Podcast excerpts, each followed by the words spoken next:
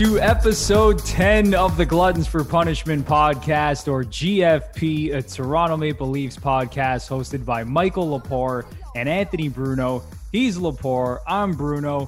Thank you so much for listening and watching us on YouTube as well. If you're new to the show, we would really appreciate it if you subscribed because it would really help us out as we continue to make some great Leafs and NHL content.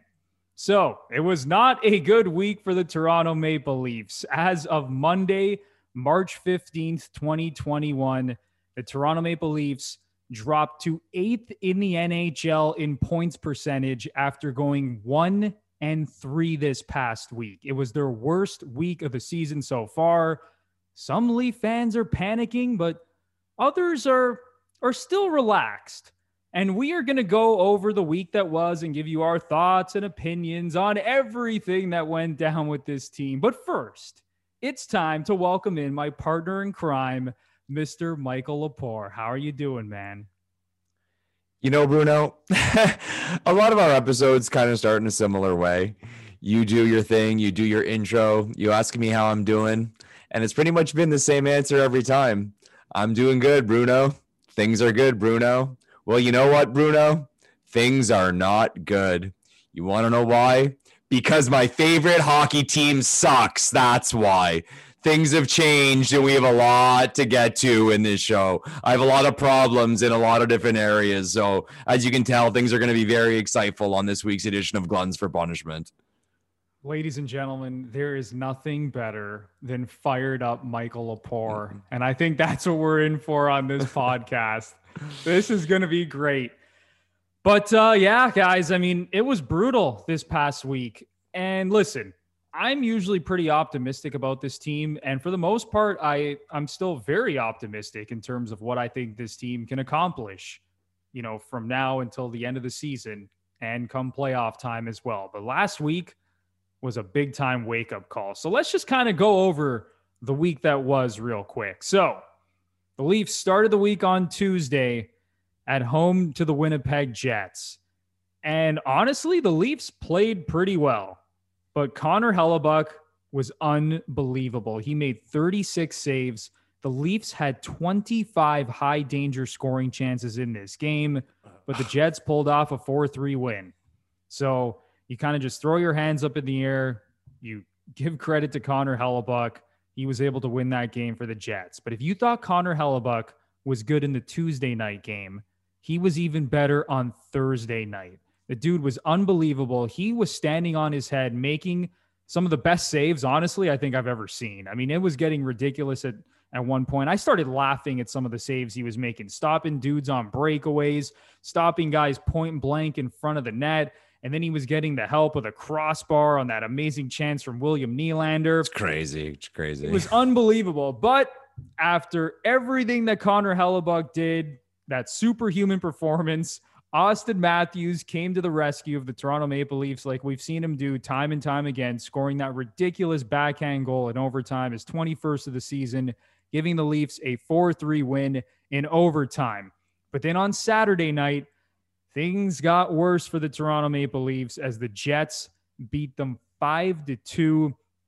Things did not get off to a good start because Pierre Engvall scored that goal and it was called back on the hand pass.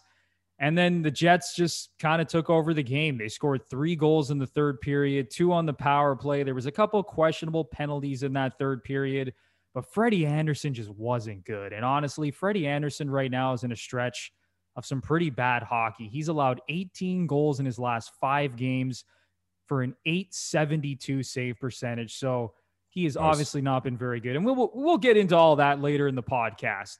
And then just when you thought the Leafs had a cupcake game that they were going to turn things around and everything was going to be sunshine and rainbows again, playing the terrible Ottawa Senators on the second night of a back to back. It was anything but. The Leafs were asleep. They did not show up. It was a complete disaster from beginning to end as the Senators beat them four to three. So the Leafs go one and three this past week. Lepore, they are now one and five since sweeping the Edmonton Oilers. Yep. I need to hear your thoughts, mm. man. What's going on with this team? Uh, a lot's going on with this team, and I think we can go through game by game and see different reasons why they lost, uh, minus the one game they won. It was a mixed bag, really weird mixed bag of a week, and everyone I was half kidding with my introduction. I'm not as panicked and flabbergasted with this losing streak as I may have made it sound. Because let's move back and look at those first three games they lost: the two against the Canucks and the one against Winnipeg. That first game, Demko stood on his head, made 31 saves, save percentage of 969. The second one, 37 saves, save percentage of 949. That first game against Hellebuyck, the Leafs lose again, 36 saves, save percentage of 923. Over those first three losses, the Leafs fired 104 shots on net, scored six goals. The goalies they faced had a 942 save percentage. That's I mean, insane. like that's insane. Like so, like let's face it, stuff like that. I don't even want to say that happens because it shouldn't happen, but that's the stretch where you look at it and you say it's just not fucking going their way and the puck's not going in. And you mentioned how Hellebuyck was playing. It actually got ridiculous, like how well he was playing in that game, and even like on the Leafs end. Like I am gonna shit on them a little bit because there has to be some blame placed on the players with regard to ability to finish. Like there's the saying in soccer when a player misses the wide open net, like, oh, it would have been easier to score, meaning he had such a chance it'd be difficult to miss that one. The Leafs had a few of those, like that one with Nylander where he Hellebuyck came across, he saved it, and then Nylander put it off the crossbar. Like that was actually comical. Like Nylander could try that one a thousand times and not do it again. Like absolutely crazy. You mentioned the game after that they win, and that game again they played incredible. They played absolutely incredible. If I remember correctly, I looked at Money Puck and the Geeks had the Leafs at that game at like an 88% chance to win. And it's never that high. Like hockey is a sport where even if you're like 60, 65%, you dominated your opponent. But then you go to the next two games, and we've said a few times on this show that the Leafs maybe played their worst game of the season. A lot of people were saying metrically that first loss to the Jets was their worst game of the season. Like I mentioned that money puck uh, money puck stat in their favor for their win against the Jets. That loss, I think the Leafs were at like 25%. Like yeah, just bad. actually add a stat from James Mirtle Lepore. Uh, he said that Winnipeg led Toronto 14 to 3 in high danger scoring chances Fuck. at even strength, and the Leafs had 35% expected goals in Yeah, that 5 2 loss on Saturday night. That's terrible. Think especially like for a team that prides themselves on like creating scoring chances and puck possession, like they look bad. But at the same time, like I'll fire it back to you, and I'm sure a lot of people want to hear us talk about it. Those two penalties that were called. There was the the first one on Rielly where the puck's in the air and the Jets player, who was it again? Was it Ellers? Ehlers, it was Ehlers Yeah. who just who just ran into him. skated into him and and they call it and then of course the jets score and then there was that one with hyman i thought was even more ridiculous like at least with the rielly one i'm like okay i guess he kind of saw this but the hyman one was just like craziness like I, I i was replaying it again and again trying to pinpoint what exactly the referee saw um, and then of course Keefe loses his mind like he should, and you get a five on three, and they're gonna they they're gonna score because you know hashtag hockey gods. But no excuses again. The Leafs played like absolute trash. And then the Sens game. Was there ever like I'm gonna try my try my best not to laugh at this. Was there ever a game that just had more of those weird hockey things pointing to one team winning and one team losing? Like the Leafs played the night before, like whatever that happens. But what was weird, and I'll ask you this: th- I don't know if you saw it. They flew the day of the game. And I, sh- I've talked, I've spoken to hockey people in the past, and I thought that wasn't allowed. I thought it was kind of like an NHL rule that you had to travel the day before. Like maybe they've made a change this year. They're making exceptions based on the circumstances with COVID. And again, you're only playing teams in your division. So maybe it was something they're allowing now. But have you ever heard anything like that before? That you're not allowed to do that, or you know they I- are allowed to do I that? I haven't heard that you weren't allowed to do it in the past. I, I'm actually not sure. Maybe they did change the rule this year because of COVID and the you know the Yeah. divisional play that's happening across the league. But it could have also been a daylight savings thing because the Yeah. clocks went forward. I don't know. Maybe the Leafs thought it was more beneficial to leave the day of And Yeah, because well, they I'm sure all- they did. I'm sure they had the choice. So yeah, exactly. And I think I saw a quote from one of the players saying that there was kind of um it was kind of 50-50 between the players in terms of like half the group wanted to leave the night before and half wanted to leave the day of. I, I can't remember Really? exactly who it was, but I saw that floating around Twitter as well. Okay. And they were only flying to Ottawa, right? So it's not yeah, like it's it like was some 45 like, minutes. Yeah. cross country flight or anything like that, right? But no, I that was that was bizarre. I I I just actually- bizarre. exactly. I was really surprised when I found out that they were actually flying the day of. And, and yeah, man, it, it was a disaster. Like it just started off and you you could just tell that the Leafs were asleep. But that's the thing. And like that's what I was getting at in the way of like, hey, so you have this thing flying the day of, okay? They're skating out in the fucking green jerseys, okay? Then you have that weird thing with Murray, and I don't think anything's even come out with regard to him being injured or what it was. And then you have the Joey Daccord kid coming in, who they got to keep repeating it. He's never won a game in the NHL. He's never won a game in the NHL. He's never won a game in the NHL.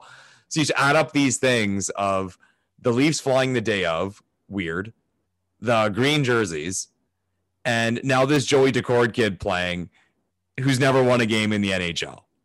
You could Was there see a- it coming. Oh my God, bet your fucking house on this one. And again, just because it's the Toronto Maple Leafs, like throw that one too, like just waiting for it, right? And the slow start, like bang, bang, goal, goal. Oh, and Hutchinson was in, throw that one in. But oh my God, just wh- what is a disaster. It's not too often you watch your favorite team play and you genuinely do not enjoy watching it. I didn't enjoy watching that. Like even when they were coming back, there's like I almost like wasn't excited. I was just kind of like, nah, this is just like gross. just teasing us again. Yeah, and you kind of knew it too. That like, there's no And- way this is gonna work out. Lepore, you knew they were gonna mount a little bit of a comeback. yeah, You knew it was gonna happen. And then, you know, the last five, six minutes, they were gonna try their hardest and throw the kitchen sink at Ottawa. And then of course they score a couple goals and you get your hopes up, like, oh my God, they're really gonna pull off this comeback. And then nope, they just Yeah. leafed us again. Yeah, they didn't deserve it, so whatever. Exactly. And, and that's the thing. And, and you alluded to it, you know, when you kind of did your rant there about the the Vancouver games and how Demko Demko was amazing and then how Hellebuyck was incredible in a couple of those games. I wasn't that upset with the way the Leafs played in most of those games. So like yeah, I you shouldn't be. and like I mentioned, they are now one in five since sweeping the Oilers. So they obliterate the Oilers. They outscore them 13 to 1 over three games. They hold McDavid and Draisaitl to one point in three games. Everyone's saying it's the greatest Leafs team of all time. I'm I'm saying it's the best Leafs team of my lifetime. I mean, everyone is just on cloud nine after that sweep. And even though they're one in five since that three game sweep, I actually don't think they've been that bad because, Yeah, like you talked about, Lepore, there's about three or four games of those six where they just flat out got goalied, where Yeah. Thatcher Demko and Connor Hellebuyck stood on their heads and were incredible. So the way that I look at it, as long as you're generating high quality scoring chances and you're winning puck battles and you're doing a lot of good things, both offensively and defensively, then there's not really a lot to be upset about. Yeah, can we be upset that certain players aren't finishing off plays? Yeah, that's really frustrating. And like you said, Lepore, like sure, we can, you know, we can say Connor Hellebuyck and Thatcher Demko were great and they won those games for the Canucks and Jets. But at the end of the day, your players, when they get high quality scoring chances like that, they got to fucking score. yeah. Come on. Right. So at some point, it's like it's like you mentioned, you have to you you have to expect your best players, and not even your best players, guys like Ilya Mikheyev and Pierre Engvall, when they're getting scoring chances and they're point blank opportunities, you have to expect those guys to score. You can't just Yeah. let them you, you can't just let them off the hook It when they're letting opportunities like that go by the wayside. So so that was a little bit frustrating for sure. But all in all, other than that that 5-2 Jets game and then obviously the disaster against the Senators on Sunday night in the second of, of a back-to-back, for the most part, I don't think that 1 in 5 record kind of shows how the Leafs have played over the last 6 games. And and that's why I think going into this little bit of a break that they have now that yes, they're going to be mad and they're, they're going to be frustrated that they only won once in those six games, but they also have to feel good for the most part about how they've been playing. And that yeah. might sound a little crazy to some fans to say that, but they've been playing some pretty solid hockey. And listen, sometimes it's not going to go your way, right? It, they were they got off to a ridiculous start this year. Okay, they were at a 130 yeah. point pace. We knew they weren't going to keep that up. Obviously, things have come back down to earth a little bit. They weren't as good as we thought they were at the beginning of the season, but I also don't think they're nearly as bad as some people think they are based on the recent stretch of games. You know what's actually funny, and this is going to sound weird coming off a, a, string of games where they've uh, they've lost five of their last six. You always try to learn as much as you can from the games you watch uh, of your team. And when I say that, like more in the broad scope of what this team can do, like both in the way of winning and losing, where there are stretches that really show you something, both, and that can happen both in a positive way and a negative way. I look at the recent games, and what it shows me is that if we get to the playoffs and this team doesn't come out of the division, it is because they didn't play well. And that may sound overly simplistic, but what I'm saying, what I mean by that is it's up to them. If you watch those games against Winnipeg, they're carrying the play. Like, like I don't think anyone watched those three games and say, and could say, "Oh, the Jets are a better team than the Leafs." Yeah, there's no way. There's no way. Like, like I mean, uh, uh, you could say, "Well, if Hellebuyck plays amazing, okay, that you could say that about any playoff series, any season." But I look at these, I look at these games against Vancouver that they those two they lost. I look at the games against the Jets. And to me, I watched the Leafs play very well and just not score. And and again, and a lot of these games too, like even that one where we were saying it was naturally their worst game of the year. It was a one goal game at one point. Yeah, in the they third, weren't even in, that bad. They were, and they were like based on like it's not like they got blown out six one, like kind of like old Leafs teams when they played poorly. So I'm putting, uh, I guess, uh, I'm putting more pressure on them with, with my expectations, saying this is up to you now like you're showing that even when you lose, it's not that bad and you don't play that poorly and usually still in the game. So if you lose, it's going to be because not because someone beat you, it's going to be because someone beat yourself. So, I mean, if we can be worried, that's the whole that's the question as to whether we should be worried that they don't play to their potential. But I'll ask you that. Is there any part of you that has that like lingering Toronto Maple Leafs thing swinging around your head that when it comes playoff time, they won't play to their potential? No, to be honest, I'm not worried because I've been watching this team very closely this season, game in and game out.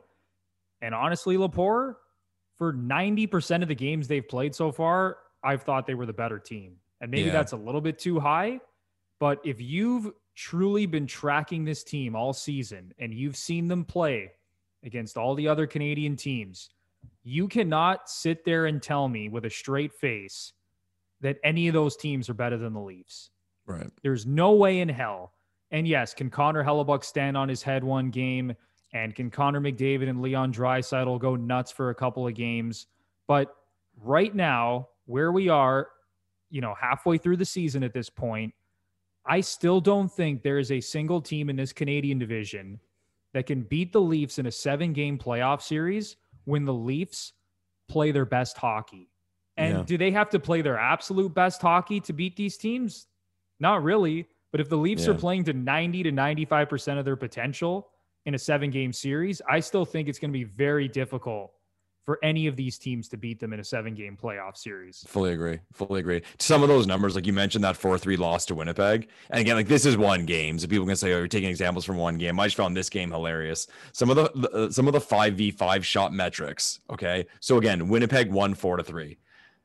Five on five, the shot attempts were 53 to 32 Toronto.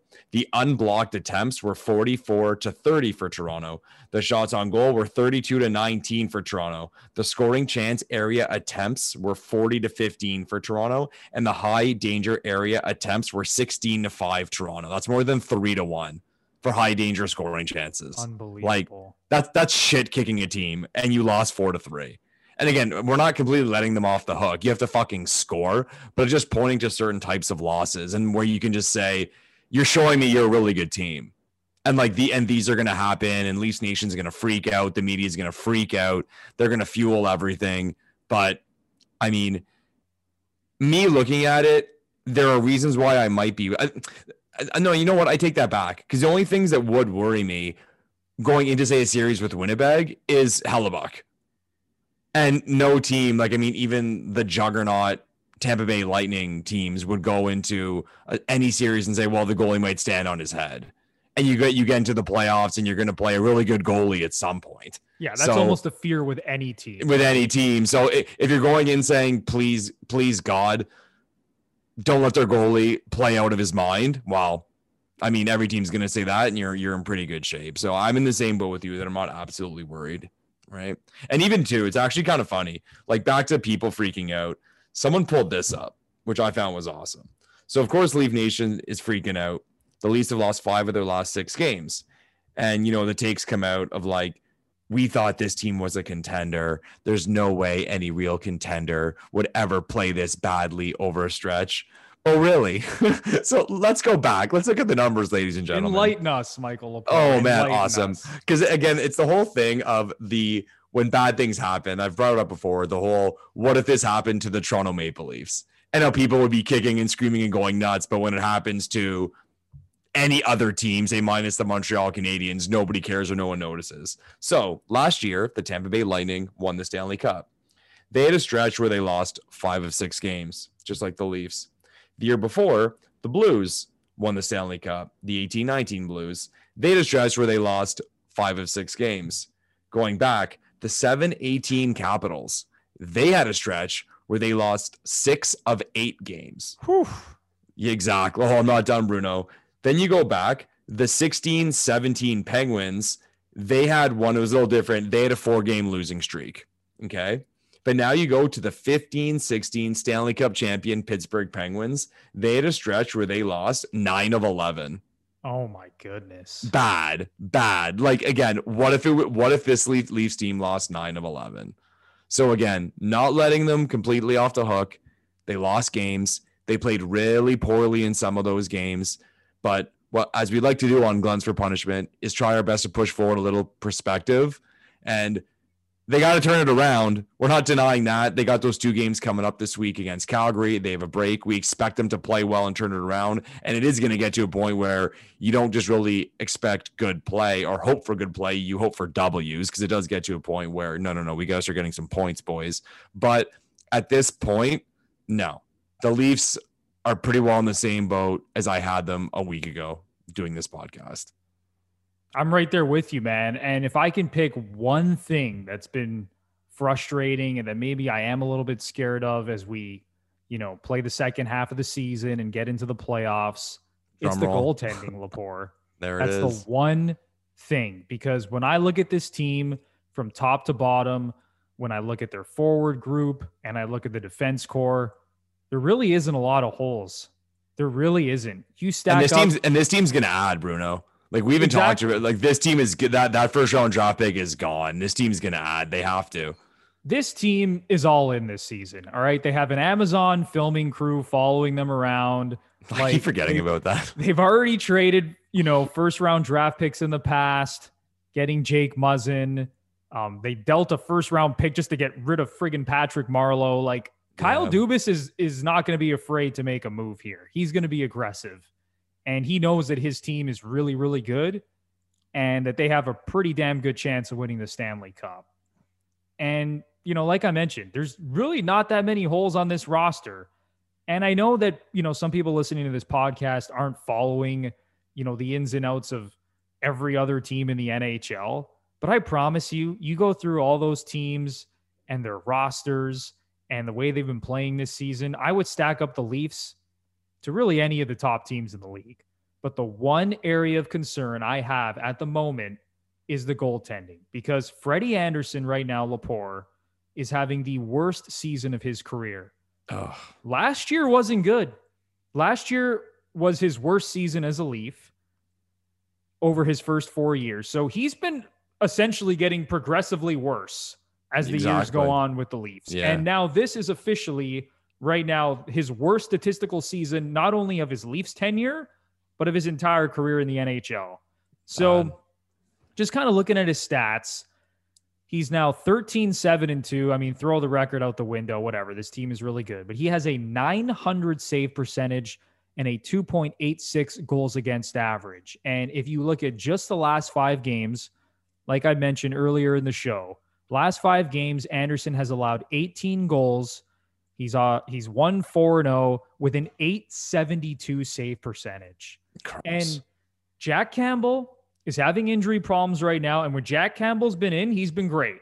But Jack Campbell can't stay healthy. So that's also a concern. And then a massive concern is if, holy shit, if this team has to play Michael Hutchinson in the playoffs, yeah, they're in deep, we're deep. Yeah, we're, we're done. We're, we're done here. Yeah, I mean, Like so so when I just look at their goaltending as a whole, like I would not be surprised one bit, Lepore, if we get to playoff time and Campbell and Andersen are both healthy. And if Campbell's playing better, I would not be surprised one bit if they just roll with Campbell in the playoffs. And that might Yeah. be a hot take. You could say I'm crazy, but the way that Andersen's been trending, not only recently, but you know, even over the last couple of seasons, it, it's concerning. So, I, what's your take on the goaltending situation right now, Lepore, and the play of Freddie Andersen? the thing with Freddie, it's like you said, his save percentage is, is 900. It's not that you watch him. Like, I can't really think of many goals this year where I kind of got out of my chair and yelled, like, what the fuck, Freddie? Like, how'd you not save that? It's just that that cliche thing of just make a save. And that's why he's at 900. And I think that's why a lot of Leafs fans are frustrated. And especially again, when you're watching the goalie across the way stand on his friggin' head and make 40 saves against us and we lose. But it's it's that. It's just that thing of like Freddie, like make a save. And he's costing himself money like as we're moving forward. Like you said, the numbers have been trending down every single year. So I mean, he's got to snap out of it even for himself. But it's not good. And as for Campbell, I mean, there's a lot of unknowns there. Like ideally, we don't we want Freddie to be at his best come playoff time, Yeah, and he and he's the guy in. We don't want to be putting our hopes on a backup goalie who, like you said, gets hurt all the time. But as for Freddie goes, like we've seen enough now, you know. So like I'm at that point. Like I was kind of brushed it aside in the way that you know. I guess I was using like confirmation bias for what he had done previously but it seems like I have a good enough sample size of data that shows that he's just average or even like average at best. And that's not going to cut it. It- It's kind of like what we said before in the way that, and funny how I just said how he's like average, but the whole take we had as the season started was we need our D to be fine. And it's been better than fine.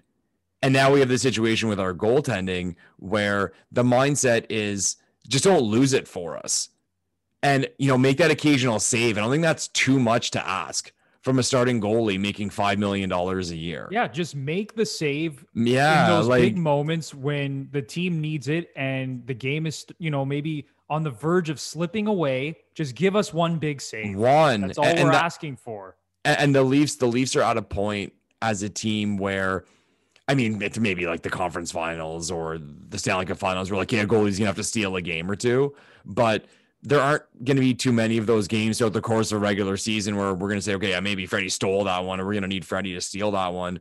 So, am I worried? Like, like that's a strong word, but you don't. It doesn't take much. like in, in the playoffs, all it takes is one bad game or one bad goal for that matter, and I'm pissed off, and our goalie blew it for us. But you really think there's a chance like we get to a point and Campbell could be the start starting goalie? I mean, at the end of the day, I guess we Freddie's done after this. We don't owe anything to him. So and now's not the time to be nice or to I- show I respect to the it for one goalie. bit, man. I don't doubt it for one bit. He's in the final year of his contract. And like you said, he's not going to make a lot of money in free agency if he continues to play like this. Yeah. And I would be absolutely stunned if the Leafs bring him back because, Oh, that's that that we're done. No, no, no. That's because that, to me number that's one, craziness. they're just not going to be able to afford him. You know, even if he even if he is losing money with the way that he's playing, he's still going to get you know sort of a sizable contract, right? There's gonna be one. There's gonna be, there's always one stupid team. Is um, pe- pe- exactly. people always break it down like, oh, he doesn't deserve it. I'm like, it only takes one, like Yeah. one dumb team to do it, and he's gonna get it. And that's the thing, right? We don't owe him anything anymore. We've seen everything when it comes to Freddie Andersen. We've seen his him at his absolute best, and we've seen him at his absolute worst. And right now, I mean, you ask any Leaf fan, they do not have a lot of confidence in this guy. Yeah. And you can look at the stats, you can watch the games and just see the lack of big saves in those big moments, like we just alluded to. And I think come playoff time, it's going to be a situation whichever goalie is playing the best is going to play. And yes, will they give Freddie Andersen the benefit of the doubt and give him more of an opportunity? Of course, because he's the starting goalie. And, you know, they've gone through the last four plus years with the guy. But it's gone to the point now where there's no more fucking around. Yeah. There's no more, oh, it's, it's all right. We're going to get them next year. Or it's okay. We'll just get them in the next game. No, this team is built to win a Stanley Cup right now. It's and and the whole thing the whole thing with the division thing and like i alluded to how i expect them to go nuts at the deadline. It's like it's a different type of year and let's face it there's no boston there's no tampa in our division. And like how we said if this team does not make the semifinals it's on them. It's because they didn't play their best. So there's no dancing around what the thing is to do. No no no we're being very direct here. We're not fucking around for lack of better terminology so if there's any year where they're not going to they're, they're going to disrespect someone to do what's better for the team it's going to be this year yeah, this isn't an up and coming team that is, you know, working to become a great team and one day, you know, become a contender. No, wake up, everybody. This team is a contender right now. There's no more. We're, you know, we're that cute up and coming team. And like I said, we're just going to get them next year. Don't worry. Pat on the back, everybody. Job well done. There's no more of that shit. And that's why I think tough decisions are going to have to be made. And I have full confidence that Sheldon Keefe is ready to make those tough decisions alongside Kyle Dubas. So Yo, Lepore, it's it's going to be very very interesting to see how this all transpires as we get closer and closer to playoff time. But another thing that I wanted to ask you is about the Winnipeg Jets. yeah So obviously a huge three game series for them as they continue to creep closer and closer to the Leafs for first place in the North Division. What are your thoughts on this team? Like, do you actually think that they can win the Canadian division? And do you think they can beat the Leafs in a playoff series? i think it's between i would be absolutely shocked like flabbergasted if the team to come out of the canadian division was not the toronto maple leafs or the winnipeg jets. Just because they're the best built like let, let's face it. The jets the Jets are one of those teams, and like we've complimented the Jets a lot on this show, and like us just saying now that like you know we expect we would expect the Leafs are kind of tell ourselves that the Leafs should beat them, but that doesn't mean that we also don't think that Winnipeg is a very good a very good team themselves. They're a nice team, and it's kind of weird in the way that they're very likable.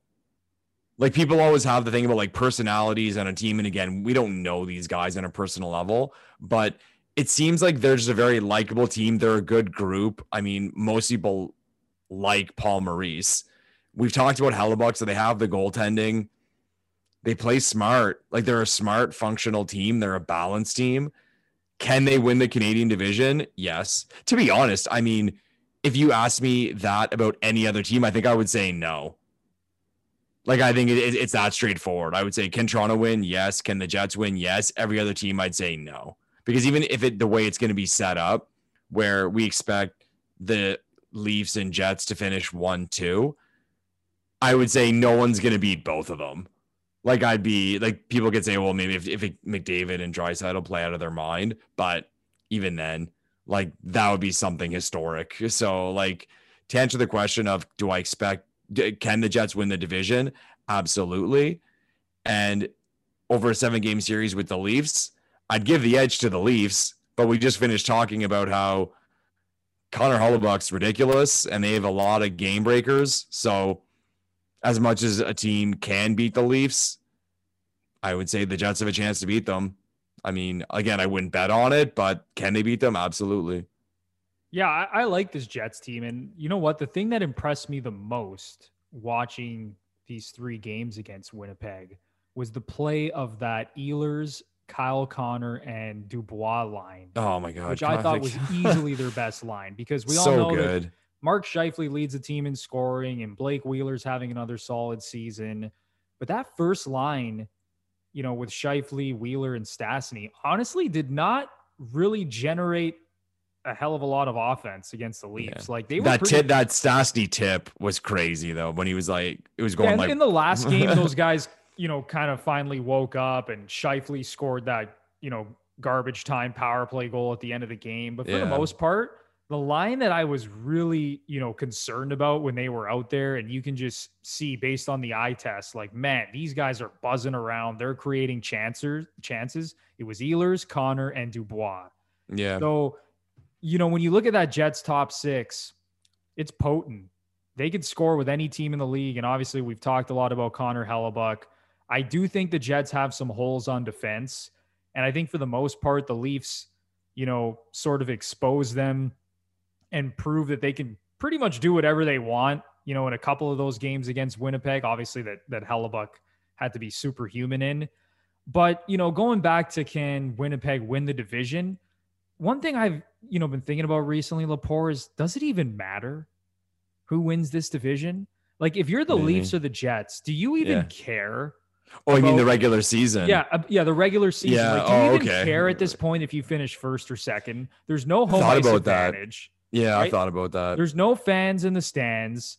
Like, sure, of course, the Leafs want to win the division. I still think they're going to win the Canadian division.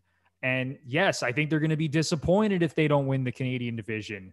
But I think when you kind of step back and you look at the big picture, if they finish second and the Jets win the division by two or three points, Yeah, is it really going to matter? Because at the end of the day, if they're the two best teams, they're still going to meet in the conference finals and there's not going to be home ice advantage. And sure, you're going to be in your own rink for four out of the seven games, but we all know with no fans right now, it, it's irrelevant. So yeah, that's kind of the way I look at it as well. Is like, honestly, I, I don't really think it matters in the grand scheme of things. Maybe the fans are, you know, getting a little bit more excited and fired up about it than the actual players are.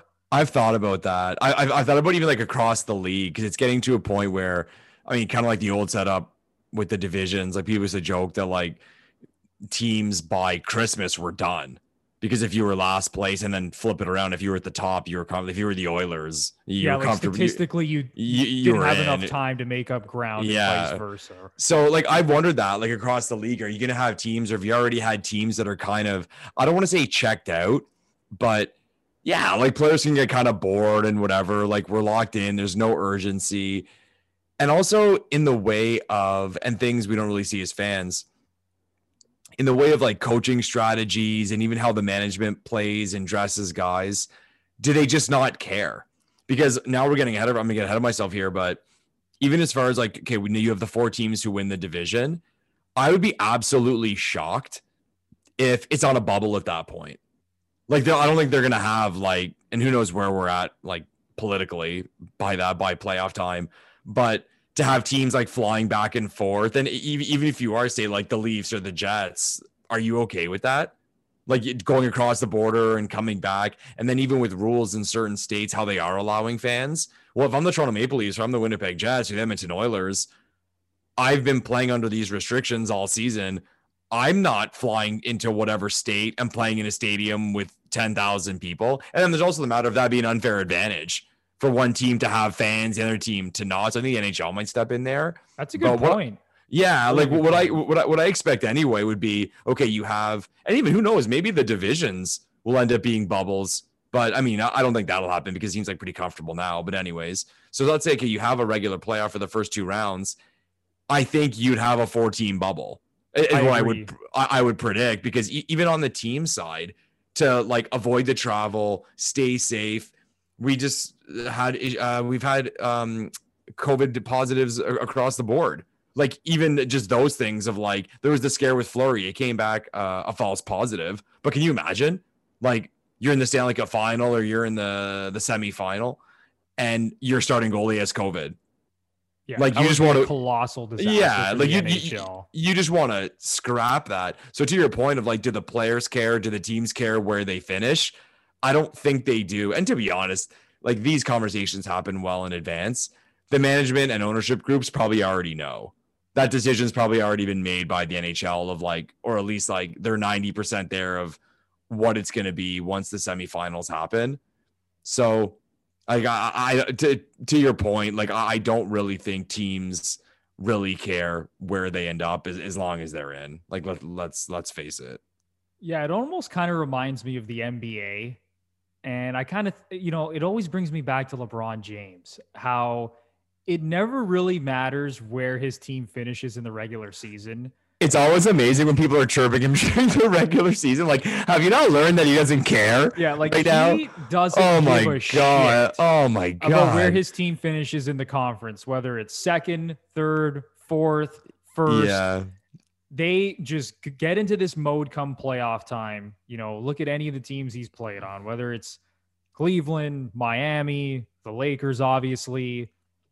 And I think it's gonna, it's kind of, I, I'm kind of getting similar vibes right now in the NHL. And you made a really good point about kind of growing tired of playing the same teams Definitely, over man. and over and over. Definitely. Like this, and I and I know I don't want to give excuses and you know for how the Leafs, you know, the Leafs obviously were pretty bad this past week. Okay. So I'm not gonna sit here and make excuses for them, but you can kind of see just some fatigue setting in, especially towards the end of the week when they faced Ottawa.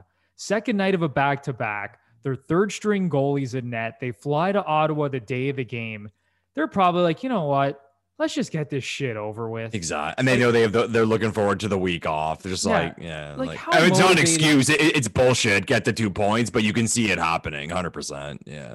And Lepore, that's actually a great segue into the next conversation I want to have about the Ottawa Senators.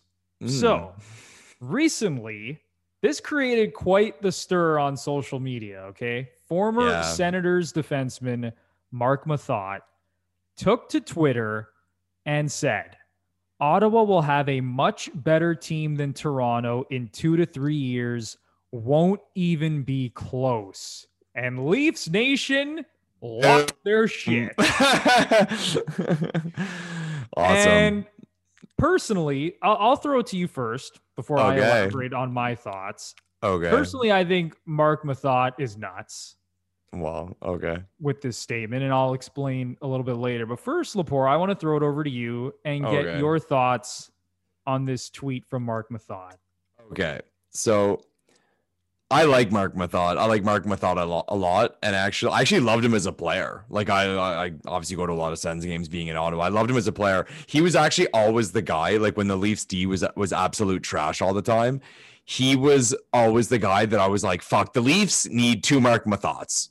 Just in the way that he was just so fundamentally good and like the perfect partner to put with Karlsson, a really good player in the way that you would never lose because of Marc Methot. And with the Leafs firepower, that's those are the types of guys they needed. Yeah, just a solid, steady Oh, so good. I remember even too, like his name would bounce around whenever they do like those um projected Canada lineups. And to me, people like, what? Marc Methot? I'd be like, no, that makes perfect sense because you just need your D to be fine and not fuck it up and blow it against Russia. And that's exactly what Marc Methot will provide. But to his comments about the Leafs in the Sens, I think Marc Methot is a very smart guy, or the person influencing his social media decisions is a very smart person. I don't think it's a coincidence that Marc Methot has eased his way onto uh, Ottawa Sports Radio recently. He now has a podcast with uh, Brent Wallace. So, how do you make a splash? How do you get clicks? How do you get people yelling? You talk about the biggest fan base and you poke at them. And that's exactly what Marc Methot did. And in saying that, I'm not completely eliminating the possibility of what he said. I just think the whole thing doesn't make sense in the way that to say any team who's dead last, let's face it, dead last in the league in any year, and then point to a team who's near the top of the standings and say, oh, in two or three years, it won't, it, it, they'll be better than them and it won't be close. So to even the added, it won't be close. Like that was the perfect Twitter Oh, thing yeah, of like, extra yeah, like it, it like if you would have said, of Leaf fans. yeah, if you would have said, "Oh, in two in two three years, the Ottawa Senators will be better than the Toronto Maple Leafs," it's like, okay, like they have a lot of young players. They have they're going to pick high again. They have a lot of star power among those young players. Like we love Stützle, we love Tkachuk. Uh, we've talked about Thomas Chabot, but that extra little thing of like it won't be close. So that push of the Sens are going to be incredible and the Leafs are going to be bad. And bravo, Marc Methot. Bravo, Marc Methot. But to the actual point, if we're going to talk about the question, the current Ottawa Senators team, like like we said, we do like that team. DJ Smith, we think is a good coach. So I'm going to go through a list because I don't think this is getting enough attention with regard to the Ottawa Senators because everyone's talking about their kids. Obviously, Batherson, another good one, scored two goals against Toronto. They have those kids in North Dakota. That Sanderson defenseman looks amazing. Again, they're going to pick high again. So something to be fearful for if you're uh, a team in their division.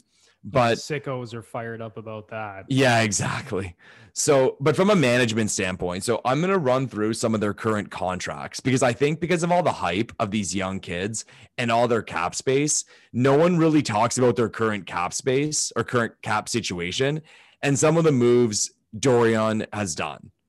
So, if I asked you, Bruno, um, Dadonov, if I said, okay, Dadonov is a free agent this summer, he wants a two year deal at $5 million a year.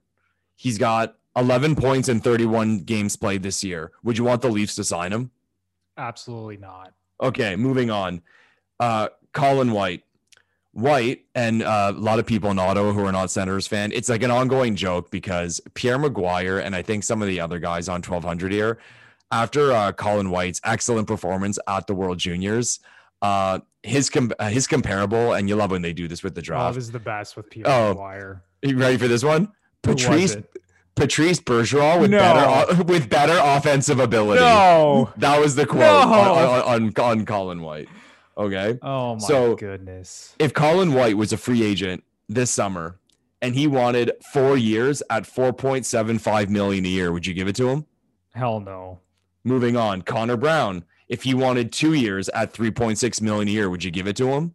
Absolutely not. It's getting better. Nikita Zaitsev. If he wanted three years at 4.5 million a year, hello, Leafs fans, would no. you want to sign him? No. No. And the last one, Murray in nets, three years left on his deal after this at 6.25 million a year. Would you want Murray to be the goalie? Here's what I'll say about Murray. I was actually really optimistic about how he could turn his career around. Obviously, me too. He's won me two too. Stanley Cups. He's Me still too. young. He's still relatively young. I think yeah, he's, what, young. 27, 26, even, 27. He might not even be that old. It's because he got in right away. You think he's older than he is, but yeah, he's he's younger than we all think he but is. But man, yeah. oh man, Lepore, the way he's been playing, I got to say no to that as well. Exactly. So to Marc Methot's point of in two to three years, the Ottawa Senators will be better than the Toronto Maple Leafs and it won't be close. Well, I mean, people can get traded, things can happen. But in that two, three years from now, Dadonov, White, Brown, Zaitsev, and Murray will all be on the Ottawa Senators. And that's $24.1 million on the cap. That's not good. That's not good. And there, there, has been uh, among Sens fans, like of course, being in Ottawa, I have a lot of like friends who are Sens fans. The thing they've often said about Pierre Dorion is that he's an amazing scout, but a terrible general manager. Like he has the eye for talent, but when it just comes to contract time, he just gives these like average guys like way too much money. Like Zach Smith was one, and then like weird, like weird decisions in the way that it was a. It, it almost speaking of Marc Methot the Sens lost Marc Methot in the expansion draft to Vegas because they protected Zach Smith. Yeah, it's like why? Why? Like it, why? I remember he he got that deal, and then there was I remember there's a whole issue with Dion. Now we're getting deep into. It, there's a whole issue with Dion Phaneuf that they could have ex- exposed Phaneuf if Phaneuf gave them permission because they knew Phaneuf wouldn't be taken, so it would have been a smart move by the Sens. But then Phaneuf refused because I guess that one chance in his mind of like going to a place he didn't want to go.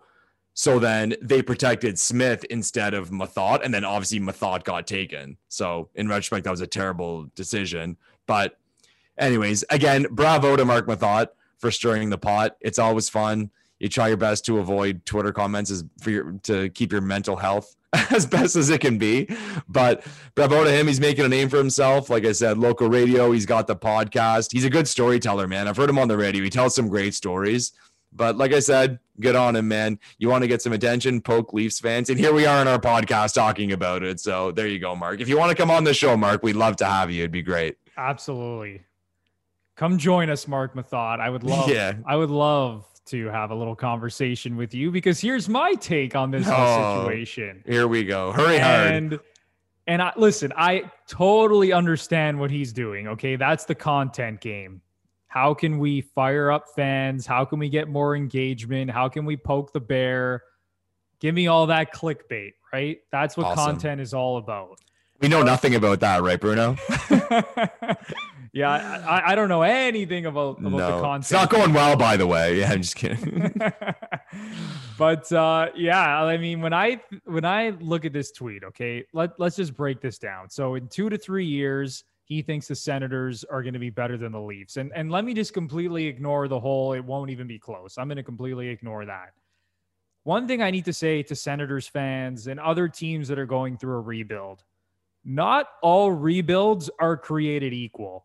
Hilarious. Teams okay? going through rebuilds is hilarious. I, I, I cannot understand how fans of certain teams think that just because their team sucks right now and they're gathering all these prospects and these draft picks, that it automatically means that, you know, in two, three, four years, they're going to be a contender.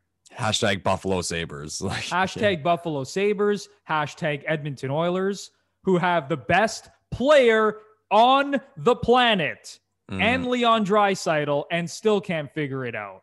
Yeah. So when I look at the Toronto Maple Leafs, okay, so in 2016, 2017, Matthews, Marner, Nylander, Hyman, all rookies. There were more rookies on that team. Connor Brown. Zaitsev um, went Zaitsev forever. was also yeah. a rookie that season. Didn't they break a record? I think that it was it was like a oh, record for an opening a, night lineup. Think like eleven rookies or something. Oh, yeah, I might be insane. wrong. It was something crazy. Yeah. But that rookie class came in and immediately made an impact. Now, did they have a better supporting cast than the Senators currently do? Yes, they did because there was guys like Nazem Kadri and Jake Gardiner, and obviously Morgan Rielly was there, right? Yeah. So there were Tyler already Bozak, James Van Riemsdyk. Exactly. Yeah. There were already some solid complementary pieces. But the thing with that Leafs rookie class is that they were just really, really good. They Auston were too good. It, it, they were too good. It fucked us contract wise because they got too good too fast. Exactly. And you look at Auston Matthews, Mitch Marner, William Nylander. I'm not even going to include Zach Hyman, but to have three rookies who are that good, and to this day, two of them are considered at this point. Matthews, I would consider a top five player in the world. You could make a case that Marner is a top 10 to 15 player. I mean, you, you could say maybe he's a little bit worse than that. Nylander, we're not going to put in that tier yet. Sure. But these are three really, really good players. And when I look at the Ottawa Senators, I don't want to hear it because Thomas Chabot is in year four. Brady Tkachuk is in year three. And Tim Stützle, obviously now in his rookie season, he's the one player on that team who I think has legitimate superstar potential. Now, I really okay. like Thomas Chabot. I think he's a really good player, but just specifically looking at their forward group, he is the one player who I think is going to be a superstar. So this is the first year that let's call it the three cornerstone players that they have have played together. And Lepore, they're one of the worst teams in the National Hockey League. Like I said, year four of Chabot, year three of Tkachuk, and Stützle joins them now for the first time, and they're terrible. So yeah. don't tell me that in two to three years, just because they're going to get another high draft pick this year, and they drafted defenseman Jake Sanderson, and they have these other young guys coming up, I could give you a laundry list of Leafs prospects over the years that Leaf fans thought were going to be really good. And to this day, or in this moment, we're going to be key contributors on this Leafs team. And they have either been traded or they just sucked and didn't pan out. Yeah, there's a lot of a lot of those. Remember that guy? like, there's a lot of those. In, yeah, like remember uh, when everyone thought Jeremy Bracco? Jeremy Bracco. I was gonna, I, I was gonna say, oh, he's the next Marner. Like I remember hearing he's so, we got so Marner. Don't tell me Senators fans uh, talking about uh, Shane Pinto, I believe his name is. I think they drafted him in the second round, and and some of the other prospects they have. Don't don't talk as if these guys are going to be stars in the league and you know go to key contributors for your team in the next two to three years. And then another thing that I look at Matthews, Marner, Tavares, and Nylander are all under contract until at least 20, uh, 2023 2024. So, what makes any Senators fan think that the Senators in that time span are going to surpass the Leafs? I think what happens, and this is talking about all fan bases, like we just made fun of ourselves. First of all, what is amazing about this conversation is that the Sens beat the just beat the Leafs, embarrassed exactly. them pretty bad. Bravo, Sens, you guys played awesome, and we love the Ottawa Senators on Glenser podcast. We're just talking about Marc Methot right now. So I think what fans, and this is like a broad hockey topic, and it happens every World Juniors. It happens every time you list prospects. The first one is age. So they'll talk about a kid, anyone, any fan base, anyone in the media will talk about a kid who's say playing major junior and he's 19 years old. He's already been drafted. He was a first round pick and oh, he's ripping it up. And I'm, I always sit back and I'm like, well, if he's a 19 year old and he's a first round draft pick and he's playing against other kids who are his age and younger, I expect him to rip it up. So it, there's that. There's that element of it. Or let's say the the kid who's playing college hockey and they're like, oh, he's, you know, to win the Hobey Baker. So and so has got this many goals. I'm like, well, it happens in college where the prospect's like 20. It's like, well, if he's 20, there's 20 year olds in the NHL. Didn't if, Jimmy if you, Vesey win the Hobey Baker? Jimmy Vesey won the Hobey. So everyone getting excited about one of their prospects being nominated for the Hobey Baker. Jimmy Vesey won yeah, the Hobey congratulations. Baker. Congratulations. So it's that idea of like, well, there's 20 year olds in the NHL, even an average 20 year old in the National Hockey League. If you put them in NCAA hockey, they would dominate absolutely dominate. And I think that always gets mistaken, or they'll they'll compare numbers and not to bring it to woo the Leafs, but say like Marner, for example. Marner had that crazy season with London where he won everything as an 18 year old. So he still had one more to go. Like his first year with the Leafs, he still could have been playing junior hockey, put up like 60 something points. Imagine he would have been playing for the London Knights or you insert that kid in the World Juniors, like it would he would have been a cheat code. So I think that's a common mistake that people make when evaluating prospects. They look at these dominant numbers and they don't look at their age or they don't really use the perspective of like the expectation based on that player. Like, and, and again, like I'm, I'm complimenting a player saying, okay, let's say a defenseman is picked in the top 10 in the draft. And then let's say he's playing in junior junior hockey or NCAA hockey.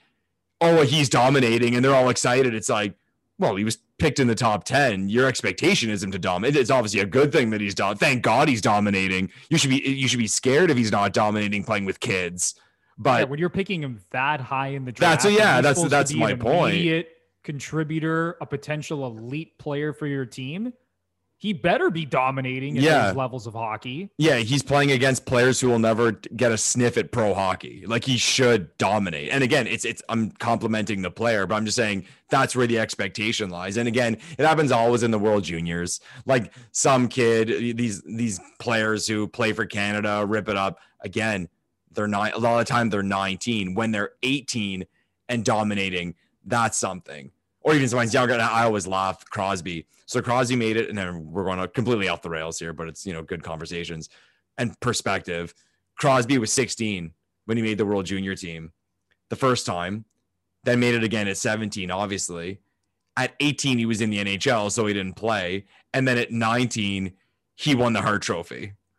So he should, could have still been playing junior hockey the year he won the yeah, Hart Trophy. Imagine, imagine, imagine what he and again, done. I'm not saying you're anyone is comparing their prospects to Sidney Crosby, but I was I was trying to tell people to try to focus on that, like where they are compared to their peers and where they were selected and where your expectations should lie based on where they were selected. Because everyone's let's face it, if you're drafted into the NHL, especially in the first round, it's because you're elite. So in that lower level, you're gonna be elite. And that's not saying you know none of these kids for the Senators are going to make it or for any team we'd be talking about. I just find it's hilarious and people talk about prospects and like so and so's dominating this, so and so's dominating that. They should be dominating if they're even going to be a bad NHL player. That's it. Yeah, and, and fans just naturally get more excited about their own prospects and all their yeah, draft picks than they probably yeah. should. And, yeah. and just another thing to kind of tie tie it all up, which I kind of forgot to mention with the Leafs is that year that all of those rookies came in, you know, Matthews, Marner, Tavares, Hyman, go down the list. They took the Washington Capitals to six games in the they first made the round playoff. of the playoffs. Yeah, making the playoffs. So it's not like there was crazy. this slow, you know, let's ease our way into the NHL. Matthews scored 40 friggin' goals. And this like I said, almost beat the us, Washington Capitals in the playoffs. Yeah. So to tell me that this Senators team, with like I mentioned, Chabot in year four, Tkachuk in year three, Stützle now on board, where they're still a bottom feeder in the NHL. I, I'm just I'm just tempering expectations a little bit for Senators fans. Yes. Do we really like some of the prospects that you guys have on your roster? Absolutely. I love Tim Stützle. I'm ready to go get a, get a Tim Stützle jersey. Awesome that backhand pass he made on the power play to Drake Batherson, disgusting. Worst fucking tape job in the league, but I love that Oh. kid. Oh yeah, oh that tape job is something else, eh? Anyways, yeah. But yeah, it's just like I think fans just really, really need to temper their expectations when their team is still rebuilding and there's still a lot of variables at play and they haven't proven that they can even make the playoffs at this point. Yeah. But to sum it to sum it all up, I mean, again, Marc Methot knew exactly what he was doing, but any argument in favor of what he said is a what if. That's what I would respond. That, that's what I would respond with. Anything you say is a this may be that, this may be that, this may be that. Well, then, if you if that's your argument, sorry, you lost. yeah, no, absolutely. All right, Lepore. Well, before we wrap this thing up, let's talk about the Leafs' upcoming schedule. Because they got- of they sorts. Because they got a lot of time off. They play. they got a lot of thinking to do during this time off. They played two games this week, two games the following week. So this week on the schedule, Friday and Saturday night, they have Daryl Sutter and the Calgary Flames. So Here they come. so what are you hoping that the Leafs, I guess, address during this well needed time off? And Yeah. what do you expect to see when they take on the Calgary Flames? I mean, you hope and expect that they'll take this time to kind of reflect at what's happened during the season so far and really look at this past week because, again, we hate to sound cliche on this podcast, but hopefully it was a little bit of a slap in the face that you need once in a while when you are a good team to kind of remind yourself that, you know, people can beat you and you're not as good as everyone says you are sometimes. So I really hope they take it. They take take some time to reflect. They got nothing else to do, and the coaching staff's got nothing else to do. So, and again, they're at home for those two games against the Flames too, right? So they're not going anywhere. They're they're just chilling, waiting to play. So what else can you say other than you expect them to come out guns a blazing and uh, try to allow Leafs fans to uh, forget about this like blip, negative blip they've had in the schedule. Yeah, I mean, at this point, you just got to reset. The Leafs have 26 games left on the schedule. They've pretty much played the most games, really, of any team in the league. They've played 30, and I believe I'm just looking at it right now. The Canucks and Senators have played 31. So, yeah, I noticed that. so the Leafs have played a lot of hockey here. You know, like we alluded to earlier in the podcast, not making excuses for them, but you could see that it's just kind of got into a point in the season where maybe they've taken their foot off the gas a little bit. The intensity wasn't there last week, especially towards the end of the week, you know, obviously in that loss to the Ottawa Senators. So they got some time off now, regroup, you know, figure out how you're going to attack this moving forward. And maybe they go after somebody, Lepore. Maybe that's another Yeah. thing we should talk about real quick is do you expect this team to make a move before the trade deadline? I mean, this would be a really good time to make a move considering all the time off they have. And if someone has to come The over from an. American team, they can quarantine. Would you like to see them add a forward or a defenseman? What are your thoughts on that, real quick? Oh, Bruno, I fully expect this team to add. It's like what we talked on before of this year as an opportunity. I fully expect at least that first round pick to be gone. And even like looking down the prospect list of like certain names, like, I don't know, man. I think we might be shocked to see someone go that we're not maybe fully ready for. But it's a rare opportunity in the way that where this team's at right now and the structure, the structure of the playoffs and uh, they're looking in the mirror and saying this is who we are and this is our opportunity so i said oh, they can't fuck around so like i ex- i want and expect them to do something i mean i don't know if it's going to happen right now like during this uh this stretch where they're not playing too often but again like you said it makes sense because the whole quarantine thing so we may see it we, we may wake up tomorrow and there there's a trade and then that player can you know do his thing and come into the lineup. Yeah, but, I think anything's I mean, in play at this point because, like you mentioned, like we could trade a first round pick, and even I saw an article on Sportsnet.ca. I believe it was from Luke Fox, who even brought up the idea that the Leafs could trade Rodion Amirov, who they just oh, picked in the first round this past fully season. in fully in play, hundred percent. And if they can add, you know, a quality defenseman or a top six forward, they might have to part with a guy like that. And I know Leafs fans got really excited when you know, they took Rodion Amirov last year and they saw him play at the World Juniors for Russia, and he looks like he's a really good, skilled forward. But that's someone who could certainly be in play if they want to upgrade this team because, like we've said, it's now or never. Now, is or this never. the last year that the team's going to be blown up? No, but they well, might, uh, according to Marc Methot, we only got two, three years, and then yeah. it's all shutting down. So, but based we really want you on this show, Mark. Come oh, on, Mark, you got to come on you really got to come on. But no, based on the way this year is set up, and we've talked about this on previous shows with the Canadian division being the first two rounds of the playoffs before you get to the final four, there might not be a better chance for the Leafs to get to a Stanley Cup final yeah. in, let's call it the Matthews and Marner era than right now. Yeah, no, this is it. It's it's not that this is it in the way that it's now or never, but this is the best chance on paper like this this will be it in the way of like the the carpets rolled out. I'll ask you this one though, because this name popped in my head, and Leafs fans may not want to hear hear me say this. Would you consider letting go of Timothy Liljegren? Absolutely.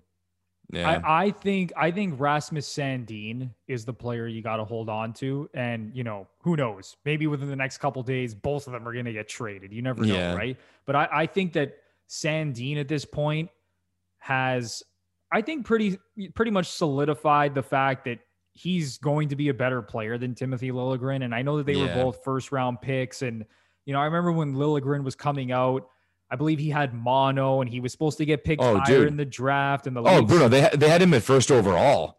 They yeah. look at first overall that the year before his draft, and then the whole mono thing and all that. Yeah, yeah slipped down the draft board. These smart and savvy Leafs, you know, swooped in and stole yeah. him. You know, late mid to late first round.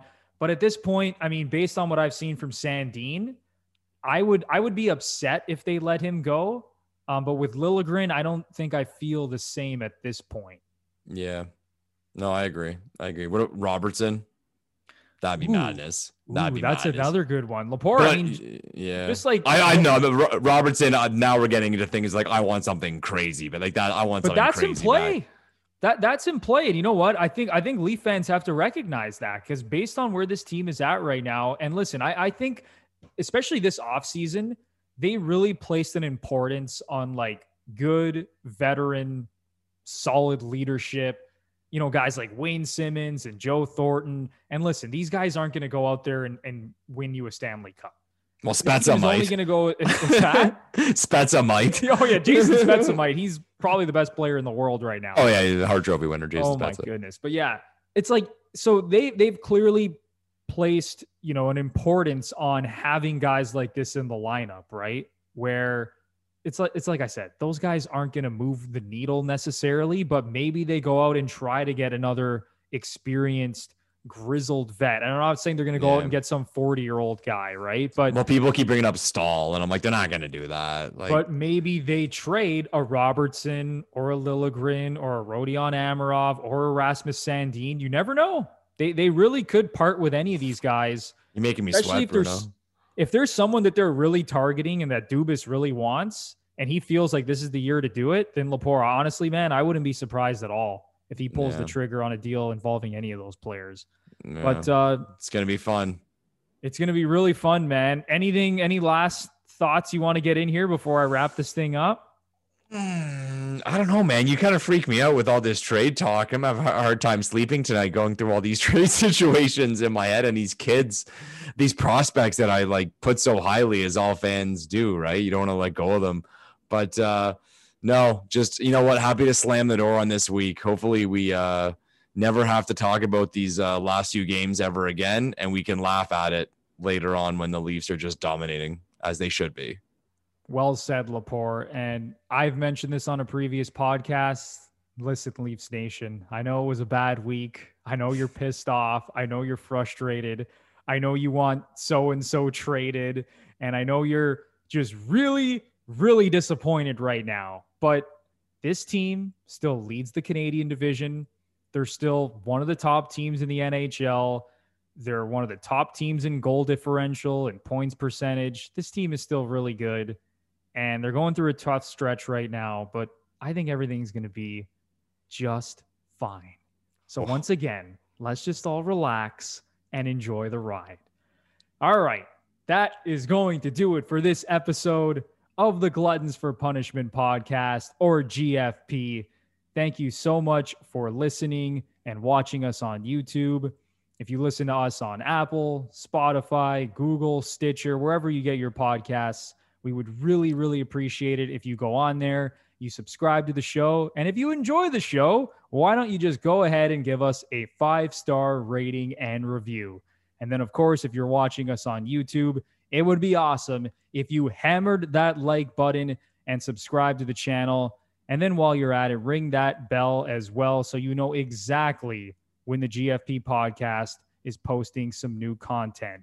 So for Michael Lepore, I'm Anthony Bruno, and we will see you guys next time. Thanks, everyone.